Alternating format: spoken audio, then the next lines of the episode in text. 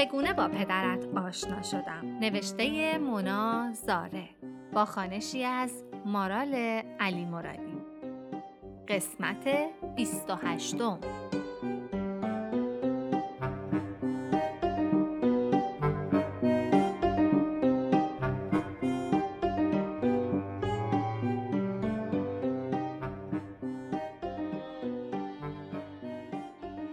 نامه شماره 28، بارسلونای کوچه 63.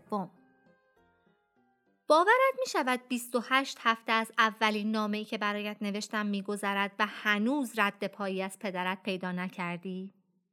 نه اینکه پدرت خیلی انسان صعب الوصولی باشد، نه، اما ازدواجی مثل ازدواج من و پدرت به راحتی یکی دو نامه اتفاق نمی‌افتد. هرچند در نامه قبل گفتم پدرت را دیدم. بگذار از آنجا برایت بگویم که دایی امیدت سرم را تراشیده بود و لباسهای پسرانش را تنم کرده بود تا خیالش راحت باشد ناموس ندارد، فقط برادر دارد. اینکه تصور امید از زن بودن فقط موی بلند و پیراهن صورتی است خودش جای موشکافی دارد. اما فوتبال آن شب بود که باعث شد تا من از در دیگری وارد تبادل و گفتگو با مردان شوم. ساعت 7 در زمین خاکی سر کوچه روبروی 23 عدد پسر مجرد ایستاده بودم که مجید صدایم می‌کردند. هر کدامشان در گوشه‌ای از زمین درجا می‌زدند و دقیقاً نمی‌فهمیدم برای چه اسمم را می‌پرسند وقتی قرار است با فحش همدیگر را صدا کنیم. شلوار گرم کنم را بالا کشیدم، زیر چشمی نگاهشان کردم و دیدم یک نفرشان گوشه زمین زانوهایش را تا شکمش بالا می آورد و خودش را گرم می کند. هرچقدر فکر کردم دیدم تنها حرکت ورزشی که بلدم این است که چشمهایم را ببندم و سعی کنم انگشتان اشاره‌ام را به هم بچسبانم که آن هم از نظر عده‌ای معتقد بودن جزء ورزش حساب نمی شود. اما بدن من با همین حرکات هم تا 2 روز گرفتگی عضلات پیدا می کرد. چشمهایم را بستم و دستانم را باز کردم که توپی به پشت سرم خورد و یک نفر داد زد: بچه‌ها داوود اومد! چشمهایم را باز کردم و خاک همه جا را گرفته بود. داوود با موتورگازیش وسط زمین ایستاده بود و همچنان سر جایش گاز میداد و به یک نقطه‌ای که دقیقاً نمیدانم کجاست، اما همه انسان‌های موفق به آن خیره میشوند، خیره شده بود. از موتورش پیاده شد و شلوارش را کشید پایین. زیرش یک شورت ورزشی آبی با جوراب‌هایی که تا زانوهایش بالا رفته بود پوشیده بود. از وقتی یادم است داوود را در تلویزیون می‌دیدم. از آنهایی بود که سر و تهش را می‌زدند، باز جلوی استادیوم پیدایش می‌کردند که دنبال دوربین‌ها می‌گردد تا راجب ناداوری و گل خداداد عزیزی به استرالیا صحبت کند. دورش حلقه زدیم. آنقدر زیاد بودند که نمی‌دانستم باید روی کدامشان برای ازدواج تمرکز کنم. داوود انگشتش را بالا آورد تا یارکشی کند. نیشم را باز کردم و به چشمهایش خیره شدم تا متوجه من بشود. پرویز و حمید و یعقوب و سعید را کشید. روی نوک پاهایم ایستادم تا متوجهم شود. 4 نفر دیگر را هم انتخاب کرد و چشمهایش را ریز کرد تا بقیه را نگاه کند. دستش را چرخاند بین باقی مانده ها و ما بین من و بغل دستیم گرفت. با قدم‌های ریز خودم را تکان دادم تا روبروی انگشتش بایستم. نگاهی به قد و قواره‌ام کرد و اشاره کرد بروم سمتشان. هر کدامشان به نوبه خود می توانستند مرد زندگی شوند، اما اولویت را گذاشتم بر اینکه هر کسی کمتر عرق کند.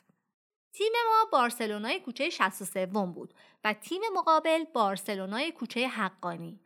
2 تا تیم دیگر هم بیرون زمین ایستاده بودند که آنها هم بارسلونا بودند. منتها یکی برای کوچه 64 و دیگری هم بارسلونای احداثی بین کوچه 63 و 64. هر کدامشان دویدند یک سمتی و صدای سوت آمد. پرویز را می شناختم. روبرویم ایستاد و گفت: ما حمله ایم. نفهمیدم منظورش چیست، اما هرچه بود اشتراکی بین من و پرویز بود.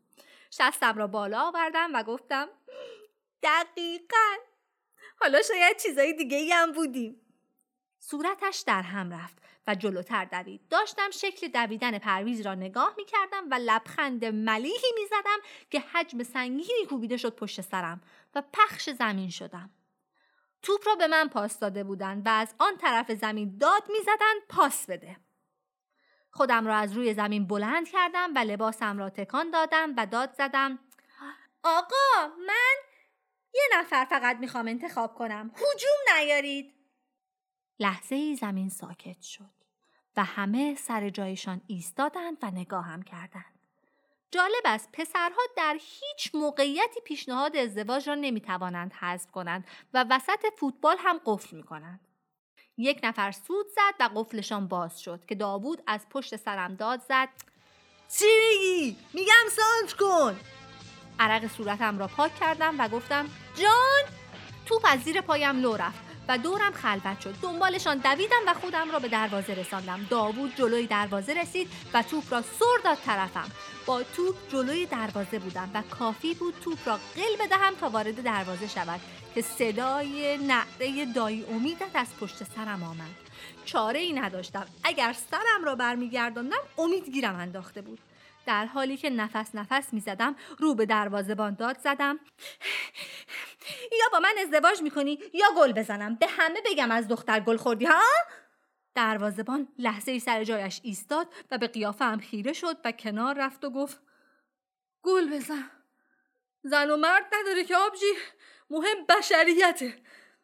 تساوی حقوق زن و مرد فقط یک جا خودش را نشان داد، آن هم عدل، همین موقع که نباید مساوی میشد.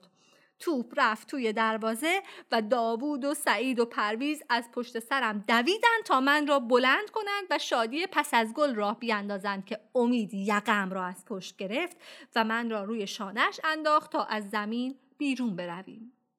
اما آن روز بار دومی بود که پدرت را دیدم و متوجهش نشدم. همان جوانی بود که توی بازی راهش نمیدادند و فقط اجازه داشت سوت اول بازی را بزنند. پس اگر کمی هوشت را به کار بیاندازی، میتوانی از چیزهایی بو ببری.